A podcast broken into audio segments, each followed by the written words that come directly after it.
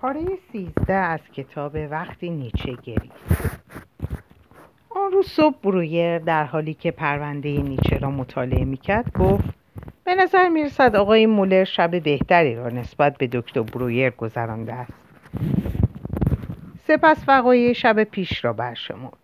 خواب ناآرام ترس رویا وسوسه و نگرانی از اینکه بیش از حد خود را آشکار کرده باشد. نیچه آلمانه سرتکان داد و رویاها را در دفترش یادداشت کرد. همانطور که می‌دانید من همچنین شبهایی داشتم. شب گذشته تنها با یک گرم یک گرم کورال پنج ساعت مداوم خوابیدم. ولی این شبهایی نادر است. من نیز مانند شما خواب می‌بینم و از وحشت شبانه احساس خفگی می‌کنم. من نیز در حیرتم که چرا ترس ها در شب مستولی می شود پس از 20 سال حیرت اکنون می‌دانم ترس زاده تاریکی نیست بلکه ترس ها همانند ستارگان همیشه هستند و این درخشندگی روز است که آنها را محو و ناپیدا می کنند نیچه از تخت, تخت برخاست و همراه برویر طول اتاق را پیمود و هر دو بر سندری های مجاور شومینه جا گرفتند. ادامه داد و رویاها رویا رازی با شکوه است که تمنای گشوده شدن دارد. به رویاهایتان رشک می‌برم. به ندرت آنها را به خاطر میآورم. زمانی یک طبیب سوئیسی به من توصیه کرد وقتم را با فکر به رویاها تلف نکنم.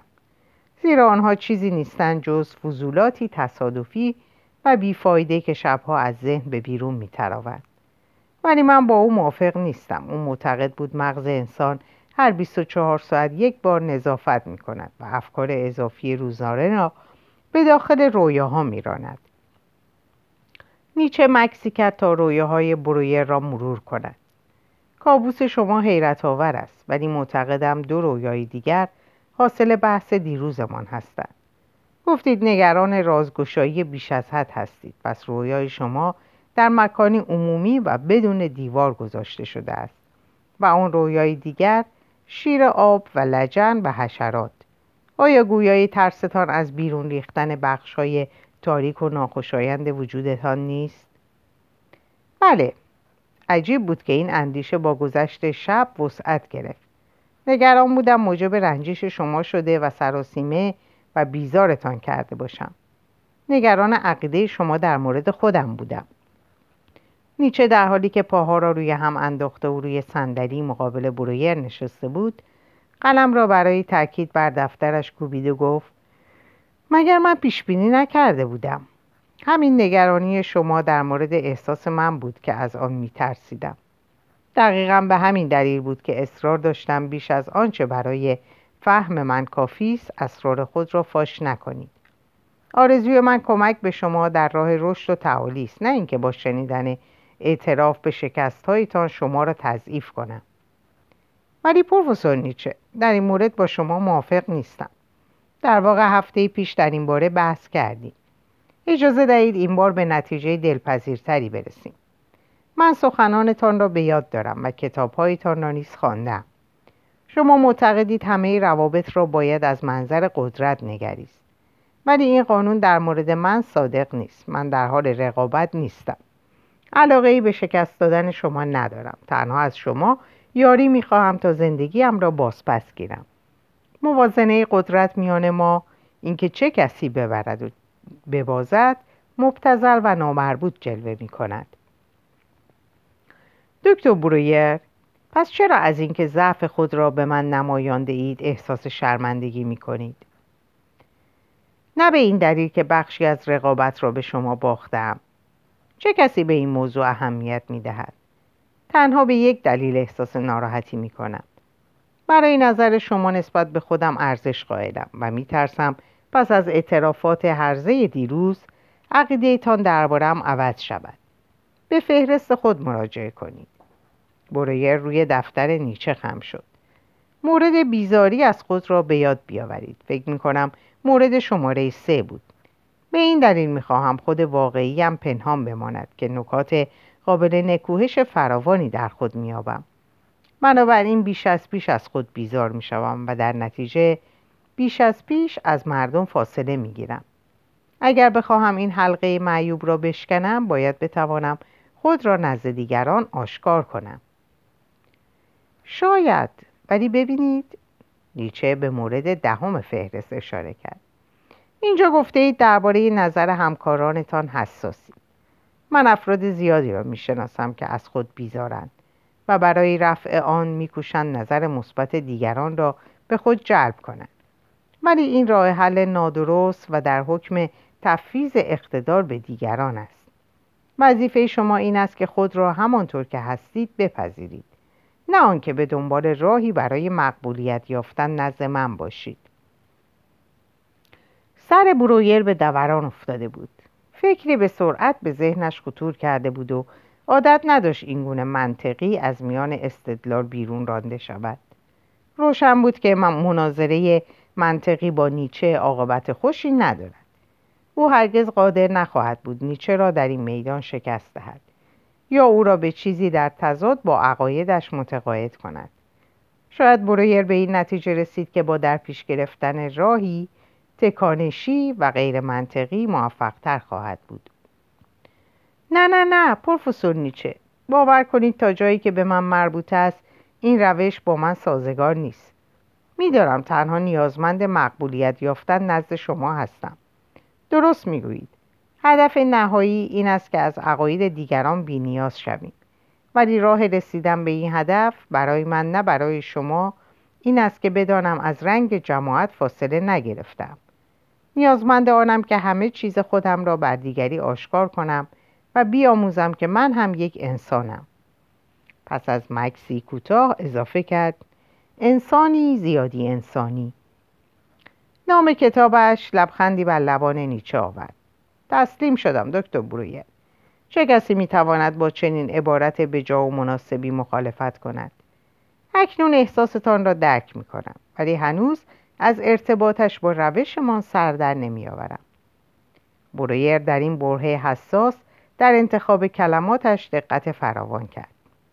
من هم همینطور ولی می‌دانم باید بتوانم این مراقبان را آرام کنم. اگر در فاش کردن خود نزد شما دائما مراقب خود باشم فایده ای از این جلسات نمی‌برم. اجازه دهید واقعی را که به تازگی اتفاق افتاد و تا حدودی روشن کننده است برایتان بازگو کنم. چندی پیش با باجناقم مارکس به گفتگو نشستم. تا کنون هرگز با او احساس صمیمیت نکرده بودم زیرا او را از نظر روانشناختی فردی بیاتفه می‌دانستم. ولی آشفتگی زندگی زناشوییم مرا واداشت که با کسی صحبت کنم. سعی کردم موضوع را با ماکس در میان بگذارم ولی شرم چنان بر من مستولی شد که دریافتم قادر به ادامه صحبت نیستم. و این ماکس بود که به روشی غیرقابل انتظار به فاش کردن مشکلات مشابه زندگیش پرداخت. رازگشایی او مرا نیز به طریقی رها کرد و برای نخستین بار من به او من و او به گفتگوی خصوصی پرداختیم که بسیار یاری دهنده بود. نیچه بیدرنگ پرسید این که می‌گویید کمک کننده بود به این معناست که از ناامیدی شما کاست؟ یا موجب بهبودی رابطه شما با همسرتان شد؟ یا این گفتگو به شکل گذرا شما را سبک کرد؟ آه برویر تصدیق کرد به دام افتاده. اگر ادعا می‌کرد صحبت با مارکس حقیقتا موثر بود نیچه این پرسش را مطرح می‌کرد که دیگر چرا از او از نیچه مشورت خواسته است.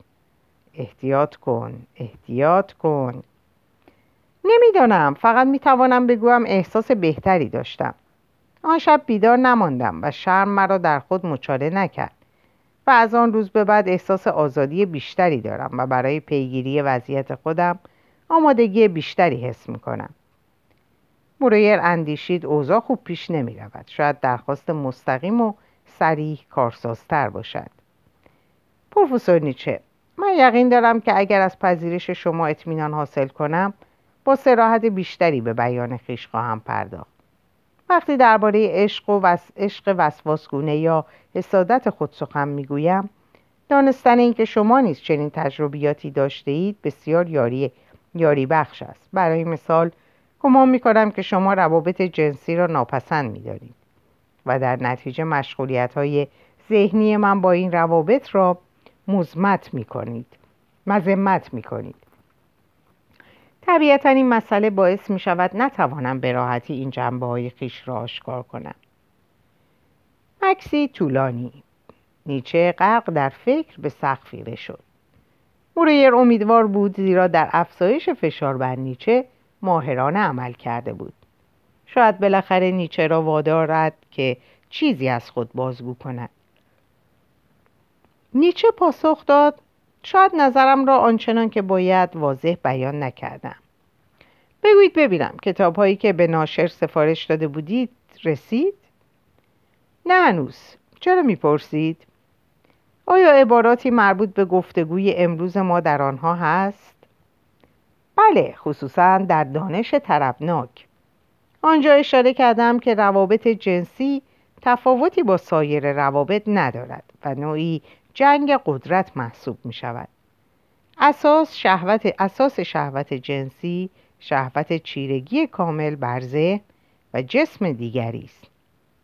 به نظر نمی رسد اینطور باشد. دست کم نه برای شهوتی که من در خود حس می کنم نیچه اصرار کرد. چرا؟ چرا؟ اگر عمیقتر بنگرید خواهید دید این شهوت نیست شهوت غلبه بر دیگران است. عاشق کسی نیست که عشق میورزد بلکه هدفش تصاحب معشوق است. آرزویش این است که دنیا را از کالای گرانبهای خود محروم سازد. او همچون روحی لعیم و اجدهایی است که از گنج زیرین خود پاسداری می کند به جهان عشق نمی ورزد برعکس نسبت به دیگر مخلوقات جاندار یکسر بی تفاوت است. آیا خودتان همین را نگفتید؟ این است دلیل خوشنودی شما از نامش چه بود؟ آن چلاق؟ برتا ولی او چلاق نیست. بله بله. این است دلیل خوشنودی شما از برتا. زمانی که می‌گفت شما تنها مرد زندگی او خواهید بود. ولی شما احساس جنسی را خارج از حیطه تناسلی در نظر می‌گیرید. من فشار جنسی را در اعضای تناسلی خود حس می کنم نه در حوزه انتظایی و ذهنی قدرت. نیچه تصریح کرد نه من دقیقا آن را با نام درستش می نامم. من به مردی که نیاز جنسی خود را در چنین رابطه ای ارضا می کند خورده نمی گیرم. ولی از مردی که آن را گدایی می کند بیزارم. مردی که قدرتش را به زنی بخشنده واگذار می کند زنی هیلگر که از ضعف خود و قدرت مرد قدرت خیش را می سازد. آه چگونه می توانید حقیقت شهوت را انکار کنید؟ شما تکانه جنسی و اشتیاق جسمانی را که در ما جان می‌گیرد نادیده می‌گیرید. همان چیزی که به ما اجازه تولید مثل می‌دهد. شهوانیت بخشی از زندگی و طبیعت است. بخشی از آن ولی نه بخش برتر آن. در واقع دشمن مهلک بخش برتر است. اجازه دهید عباراتی را که امروز صبح نوشتم برایتان بخوانم. نیچه عینک شیشه کلفتش را به چشم زد. به سوی میز تحریر رفت. دفترچه فرسوده ای را که اوراقش مملو از خط ناخونایش بود برداشت و ورق زد. وقتی به صفحه آخر رسید در حالی که بینیش تقریبا به صفحه کاغذ چسبیده بود از رو خواند. شهوانیت ماده سگی است که پاشنه پای ما را به دندان میگزد و هرگاه قطع گوشتی از او دریغ شود این ماده سگ خوب می‌داند که چگونه به دریوزگی بخشی از روح بنشیند. کتاب را بس و ادامه داد. بنابراین مشکلات وجود تمایلات جنسی نیست بلکه این است که چیزی دیگر که بسیار گرانبهاتر و با ارزشتر است در این میان نابود می شود شهوت برانگیختگی و شهوترانی همگی اسیر کنندند مردم آمی زندگی را همچون خوکی سپری می کنند که از آبشخور, آبشخور شهوت تغذیه می شود. مرویر که از سرسختی نیچه در حیرت بود با خود تکرار کرد آبشخور شهوت. شما در این زمینه احساسات نیرومندی دارید. بیش از هر زمان دیگری می توان شور و هیجان را در صدایتان بازیافت. موریر به قصد سید آنچه در پیش بود اضافه کرد. و تجربه خود شما در این حوزه چیست؟ آیا تجربیات تأصف باری داشته اید که منجر به این نتایج شده باشد؟ در مورد اشاره قبلیتان به تولید مصر به عنوان هدف اصلی اجازه بدهید از شما بپرسم. نیچه سه بار با حرکت انگشت هوا را شکافت. آیا بهتر نیست پیش از تولید مصر بیافرینیم و برازنده شویم. وظیفه ما در قبال زندگی آفریدن موجودی برتر است نه تولید موجودی پستر. هیچ چیز نباید به تکامل قهرمان درونی شما خلالی وارد کند. اگر شهوت راه بر این تکامل میبندد باید بر آن نیز چیره شد. برویر با خود گفت واقعیت را بپذیر. تو نمی‌توانی اختیار چنین مباحثی را در دست بگیری. یوزف نیچه هر پرسشی را که نخواهد پاسخ دهد به راحتی نادیده می‌گیرد. می‌دانید پروفسور به صورت نظری با بخش اعظم سخنان شما موافقم ولی بحث ما بیش از حد انتظایی شده. این صحبت ها به اندازه که مشکل, مشکل مرا حل کند خصوصی نیست. شاید هم بیش از اندازه عملی فکر می کنم هرچه باشد همه زندگی تخصصی من به این گذشته است که مشکل بیمار را بیرون بکشم. تشخیص بدهم و سپس با توجه به مشکل درمان خاصی تجویز کنم. به جلو خم شده بود تا مستقیم به نیچه نگاه کنم. حالا می‌فهمم بیماری من از نوعی نیست که درمان نظری بطلبد. ولی ما در مباحثه ما به شکلی افراطی در جهت عکس حرکت می‌کنیم. من نمی‌دانم با سخنانتان چه کنم. می‌گویید بر شهوت و نفسانیت پست غلبه کنم. می‌گویید به پرورش بخش های برتر خیش بپردازم. ولی نمی‌گویید چگونه باید غلبه کنم و چگونه آن قهرمان درونی را بپرورم. این ترکیبات شاعرانه در حال حاضر برای من جز واجه های پوچ و بیمعنا چیزی دیگری نیست. نیچه که گله های برویر به وضوح درش بی اثر بود مانند معلمی که به پسر بچه لجوجی عجولی پاسخ می دهد گفت به موقع چگونه غلبه کردن را به شما خواهم آموخت؟ شما می خواهید پرواز کنید ولی پرواز را نمی توان با پرواز آغاز کرد. ابتدا باید چگونه راه رفتن را به شما بیاموزم؟ من نخستین گام در راه رفتن درک این نکته است.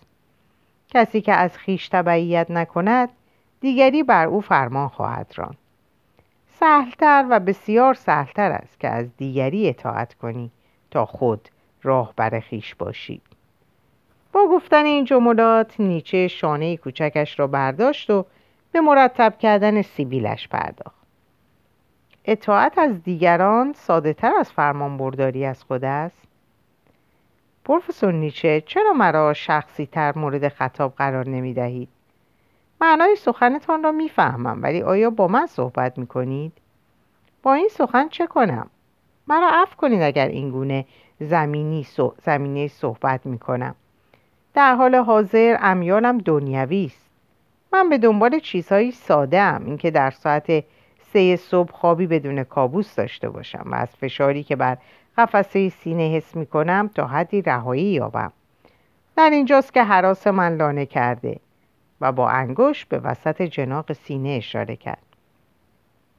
ادامه داد در حال حاضر به گفته های شاعرانه و انتظایی نیازی ندارم بلکه نیازمند چیزی انسانی و بیواسطه احتیاج دارم شخص، شخصی و خصوصی با موضوع درگیر شوم.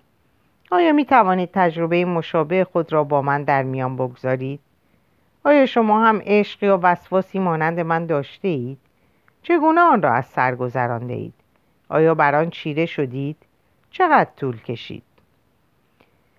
نیچه در حالی که شانه را به کناری می نهاد و با سؤال برویر را نادیده می گرفت گفت موضوع دیگری هم هست که در نظر داشتم امروز با شما در میان بگذارم و اندازه کافی وقت داریم؟ برویر در صندلی برد صندلی تکیه زد. روشن بود نیچه قصد دارد همچنان سوالتش را نادیده بگیرد. تصمیم گرفت صبور باشد. به ساعتش نگاهی انداخت و گفت پانزده دقیقه دیگر وقت دارد. هر روز از ساعت ده به مدت سی تا چهل دقیقه نزد شما خواهم بود. البته در صورت بروز پیشامدهای اضطراری ناچار می‌شوم زودتر اینجا را ترک کنم. خوب است. می‌خواهم موضوع مهمی را به شما بگویم. بارها شنیدم که از ناکامی شکایت داشته اید در واقع نیچه دفترش را گوشود و به فهرست مشکلات برویر, برویر رسید. ناکامی نخستین مشکل در فهرست ماست. امروز هم به حراس و فشار وارد بر قلبتان اشاره کردید. قفسه سینه قسمتی که بر روی قلب قرار گرفته است نه خود قلب. بله ممنونم. ما مرتب از یکدیگر چیز میآموزیم.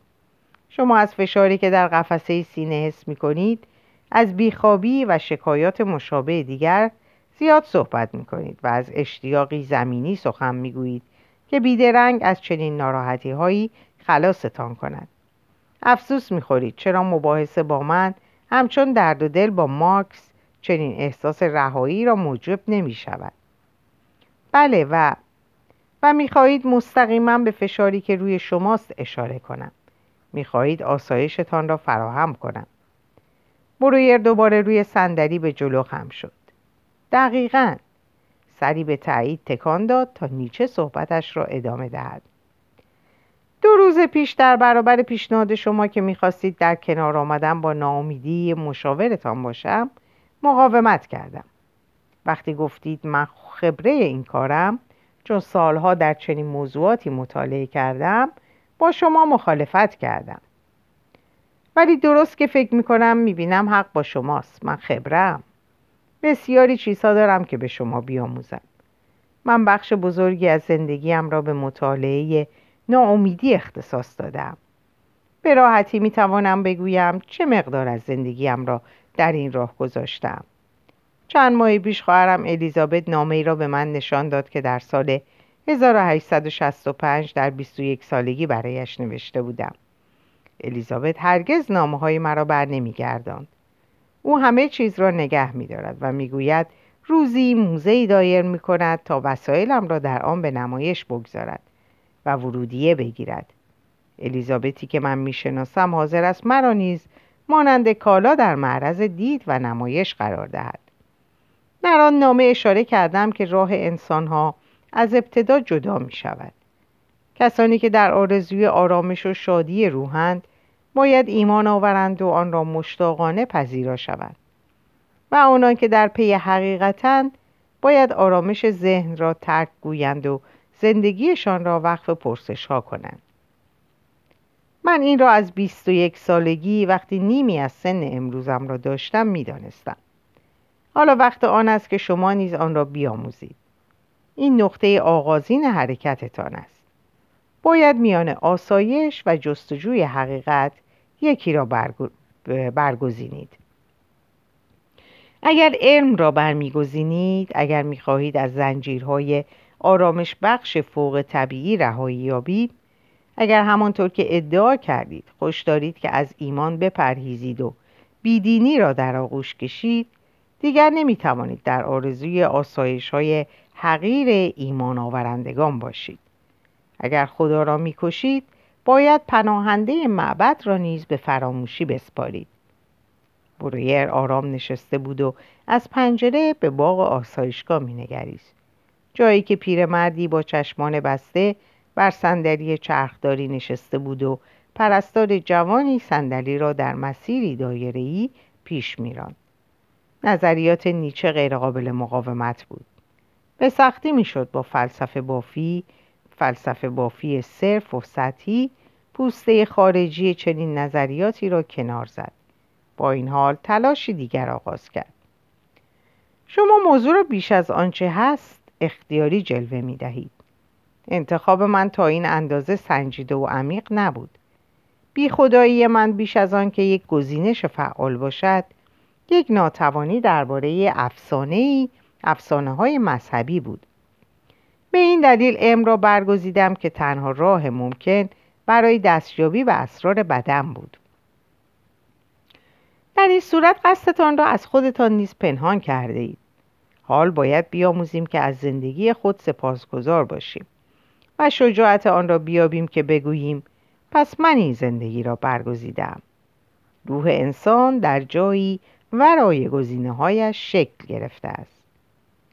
برویر در صندلیاش پیش و تاب می‌خورد. لحن موعظهوار نیچه ناراحتش می‌کرد. از را کجا آموخته است؟ مسلما نه از پدر واعظش زیرا وقتی او پنج ساله بود از دنیا رفته بود. آیا ممکن است مهارت ایراد خطابه نیز به طریقه ژنتیک منتقل شود؟ نیچه به خطابش ادامه داد. اگر برگزیدید از اندک افرادی باشید که در لذت رشد و شادمانی رهایی از خدا شریک هستند. پس باید خیش را برای مهیبترین رنج ها آماده کنید. این دو به هم پیوستند و تجربه یکی بدون دیگری ممکن نیست. اگر رنج کمتری میطلبید باید همچون رواقیون عقب نشینی کنید و از لذت برتر چشم بپوشید. من در لزوم پذیرفتن این جهان نگری بیمارگونه مطمئن نیستم. پروفسور نیچه این نظریه شوپنهاور را به یاد من می آورد ولی نظراتی هم هست که کمتر ملال باشد. ملال دکتر برویر آیا از خود پرسیده اید چرا همه فلاسفه بزرگ افسرده و عبوسند؟ آیا از خود پرسیده اید چه کسانی ایمن، آسوده و همیشه خوشرو هستند؟ من پاسخ می دهم. تنها آنها که فاقد روشنبینی مردم آمی و کودکان. پروفسور نیچه شما می‌گویید رشد پاداش رنج است. نیچه صحبتش را برید. نه نه تنها رشد نه تنها رشد. قدرت را نیز باید به آن افزود.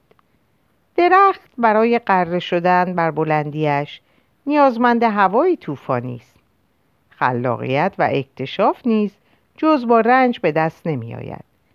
در اینجا اجازه دهید از های چند روز پیش خود نقل کنم.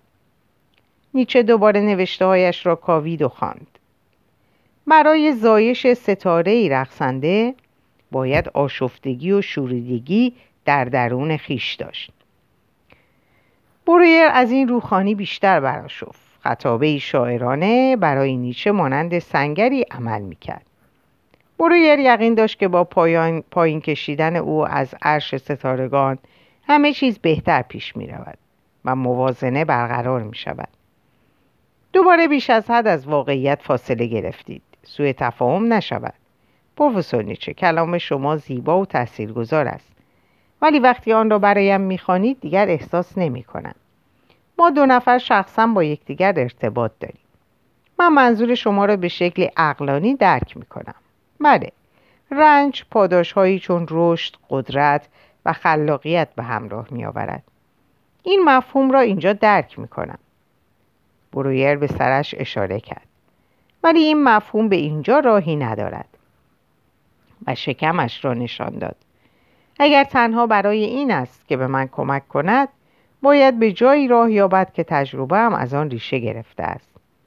اینجا در روده هایم رشدی را تجربه نمی کنم ستاره رقصنده ای نمیزایم. تنها چیزی که دارم هیجان و هرج و مرج است. نیچه لبخندی به پهنای صورت زد و انگشتش را در هوا جنباند. کاملا کاملا. حالا خود آن را به زبان آوردید. مشکل دقیقا همین است. و چرا در اینجا از رشد و اندیشه های والا خبری نیست؟ نکته پرسش, نه، پرسش نهاییم. در جلسه دیروز زمانی که پرسیدید پرسیدم به چه میاندیشید؟ اگر ذهنتان توسط این افکار بیگانه اشغال نشده بود در همین بود. تمنا می کنم تکیه دهید. چشمانتان را ببندید و این آزمون را با من انجام دهید.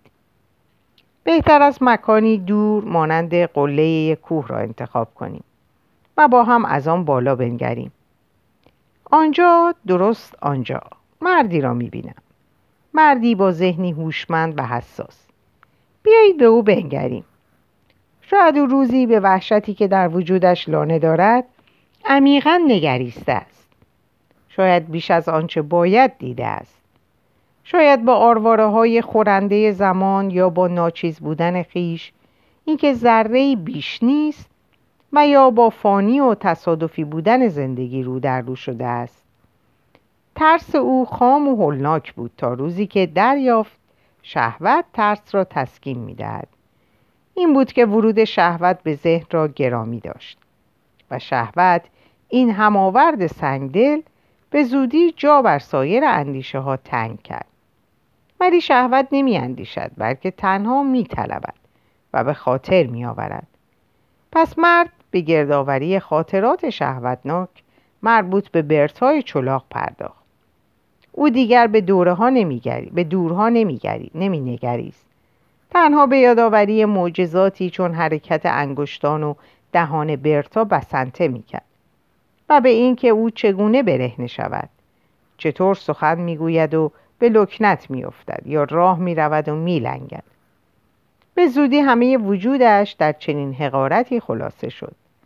تفرجگاه های بزرگ ذهنش که برای عقاید اصیل و باشکوه ساخته شده بود انباشته از زباله شد. خاطره اندیشه های بزرگی که زمانی در سر می پروراند کمرنگ و محو شد. ترسش نیز ناپدید شد. او ماند و استرابی فرساینده برای چیزی که به انحطاط گراییده است. با حیرت در میان زباله های انباشته شده در ذهن منشأ استرابش را جستجو کرد. و امروز ما او را اینگونه میابیم در حال کاوش میان زباله ها انگار که حاوی پاسخ اویند حتی از من می‌خواهد که با او به جستجو بپردازم. نیچه در انتظار پاسخ برویر ساکت شد. سکوت. نیچه اصرار کرد. به من بگویید درباره مردی که با هم به مشاهدهش نشستیم چه فکر می‌کنید؟ باز هم سکوت. چه فکر می‌کنید دکتر برویر؟ برویر در سکوت و با چشمان بسته نشسته بود. انگار با کلام نیچه به خلصه رفته باشد. یوزف یوزف به چه فکر می‌کنید؟ برویر تکانی خورد. آهسته چشم گشود و به نیچه نگریست. ولی همچنان خاموش ماند. یوزف آیا نمی بینید مشکل شما احساس ناراحتی نیست؟ که فشار موجود بر قفسه سینه اهمیتی ندارد؟ چه کسی قول راحتی به شما داده بود؟ بدخوابی دارید که چه؟ چه کسی به شما قول خواب راحت داده بود؟ نه مشکل در احساس ناراحتی نیست. مشکل این است که ناراحتی شما برای آنچه باید نیست. نیچه به ساعتش نگریست. می‌بینم بیش از حد معطلتان کردم. اجازه بدهید این جلسه را هم با هم با همان پیشنهاد دیروز خاتمه دهید. خواهش می‌کنم بیاندیشید که اگر برتا ذهن شما را انباشته نکرده بود به چه چیزی فکر می‌کردید؟ موافقید؟ برویر سری به نشانه موافقت تکان داد و آماده رفتن شد. گزیده از یادداشت های دکتر برویر درباره اک... اکارت مولر. 6 دسامبر 1882 امروز اتفاقات عجیبی افتاد که هیچ یک را من طراحی نکرده بودم. او به هیچ یک از سوالات من پاسخ نداد و هیچ چیز درباره خود فاش نکرد. او نقش خود را به عنوان مشاور چنان جدی گرفته که گاهی خنده آور است و تا جایی که دیدم رفتاری کاملا درست دارد. به قولی که به من داده وفادار است و تمام کوشش خود را برای کمک به من به کار گرفته است. از این نظر به او احترام می‌گذارم. مشاهده ذکاوتش هنگامی که به حل مشکل یک انسان منفرد آفریده ای از گوشت و خون انسانی مانند من می‌پردازد بسیار جالب است. با وجود این به شکل غریبی در خیال پردازی ناتوان است و تنها بر علم معانی تکیه می کند آیا حقیقتا معتقد است که با توضیح منطقی و نصیحت صرف می توان مشکلات را معالجه کرد؟ در یکی از کتابهایش چنین می‌گوید که ساختار اخلاق فردی فیلسوف نوع فلسفه ای را که میآفریند تعیین می کند. من معتقدم این قانون در این نوع مشاوره هم صدق می کند. خصوصیات شخصی مشاور روش مشاوره را پیش بینی می کند. به دلیل ترسهای اجتماعی و تنفری که نیچه از جامعه دارد چنین روشی غیر شخصی و دور از ذهنی را دور از ذهنی را برگزیده است. او خود نسبت به این مسئله نابیناست. می‌خواهد نظریه ای را بنا نهد که این روش مشاوره را اثبات کند و بر حق جلوه دهد. بنابراین هیچ گونه حمایتی نمی کند هرگز تسلی نمی دهد برایم از سکویی بلند سخنرانی می کند از پرداختن به مشکلات شخصیش تفره می رود و برخورد به روشی انسانی را پست می شمارد جز در یک لحظه نزدیک به پایان جلسه امروز خاطرم نیست در چه مورد صحبت می کردیم که ناگهان مرا یوزف نامید. شاید بیش از آن که فکر می کنم در برقراری رابطه با او موفق بودم. ما در تقلای عجیبی هستیم. می‌خواهیم ببینیم کدام یک بیشتر می‌توانیم به دیگری کمک کنیم. من با چنین رقابتی مشکل دارم میترسم این مسئله مدل بیمعنای قدرت را در روابط اجتماعیش در نظرش تثبیت کند. شاید لازم است همان کاری را بکنم که ماکس می‌گفت. رقابت را کنار بگذارم و تا می‌توانم از او بیاموزم. برایش مهم است که زیر نظر باشد. نشانه های فراوانی در او دیدم که احساس پیروزی می کند خیلی چیزها هست که باید به من بیاموزد. یادداشتهایش را برایم می‌خواند. زمان را مد نظر دارد و با اشاره به ملاقات بعدیمان آقا منشانه مرخصم می کند همه اینها برخورنده است ولی به خود یادآوری می کنم که من یک طبیبم.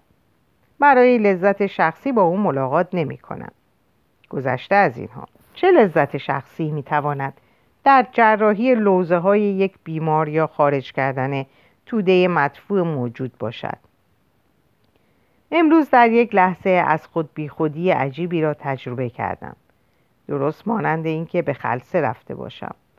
شاید من هم استعداد هیپنوتیزم شدن داشته باشم. یادداشت‌های فردریش نیچه درباره دکتر برویر 6 دسامبر 1882 گاه برای یک فیلسوف فهمیده شدن سختتر از بد فهمیده شدن است. او میکوشد مرا به درستی درک کند. سعی دارد در جهات مشخصی به چاپلوسی بپردازد. می‌خواهد روش مرا کشف کند و از آن به عنوان روش خود استفاده کند. هنوز نفهمیده روشی برای من و روشی برای تو موجود است. با این حال روش خاصی در میان نیست. درباره مسیر مستقیم پرس... مسیر مستقیم پرسشی نمی کند. به جایش چاپلوسی می کند و سعی دارد آن را چیز دیگری جلوه دهد. میکوشد مرا متقاعد کند که رازگویی من برای کارمان ضروری است. به او کمک می کند راحت تر صحبت کند. ما را انسانی تر جلوه خواهد داد. انگار با هم قوطه خوردن در کسافت به معنای انسان بودن است. میکوشم به او بیاموزم که دلباختگان حقیقت از دریای طوفانی و چرکین نمی آنچه ما را میترساند آب کمژرفاست اگر قرار باشد تبابت راهنمای این کوشش شود آیا نباید به تشخیص برسم؟ با علم نوینی که همانا تشخیص ناامیدی است روبرو هستم. تشخیص من به قرار زیر است.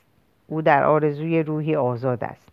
ولی نمی‌تواند زنجیرهای ایمان را به دور افکند. تنها گزینه آری به نشانه پذیرش را می‌خواهد و هرگز نه به نشانه انصراف را بر نمیگزیند. او فردی خودفریب است انتخاب می کند ولی حاضر نیست به عنوان فردی که انتخاب کرده است شناخته شود. می‌داند که درمانده شده ولی نمی‌داند درماندگیش برای چیزی ناسحی است. از من انتظار فراهم کردن رهایی آسودگی و شادی دارد. ولی باید زجر بیشتری برایش فراهم کنم باید درماندگی عوامانش را به درماندگی والاتر که زمانی به آن دچار بوده است مبدل سازم. چگونه می‌توان درماندگی عوامانه را از آن جایگاه بلند جدا کرد؟ چگونه می‌توان دوباره خالصان رنج برد؟ من از روش خودش بهره جستم اما روش سوم شخصی که هفته شخصی که هفته گذشته در اقدام ناشیانش برای راضی کردنم به اینکه خود را در اختیارش قرار دهم از آن یاری جسته بود. به او تعلیم دادم که از بالا خود را نظاره کند. اما این روش زیادی قوی بود. تقریبا از حال رفت.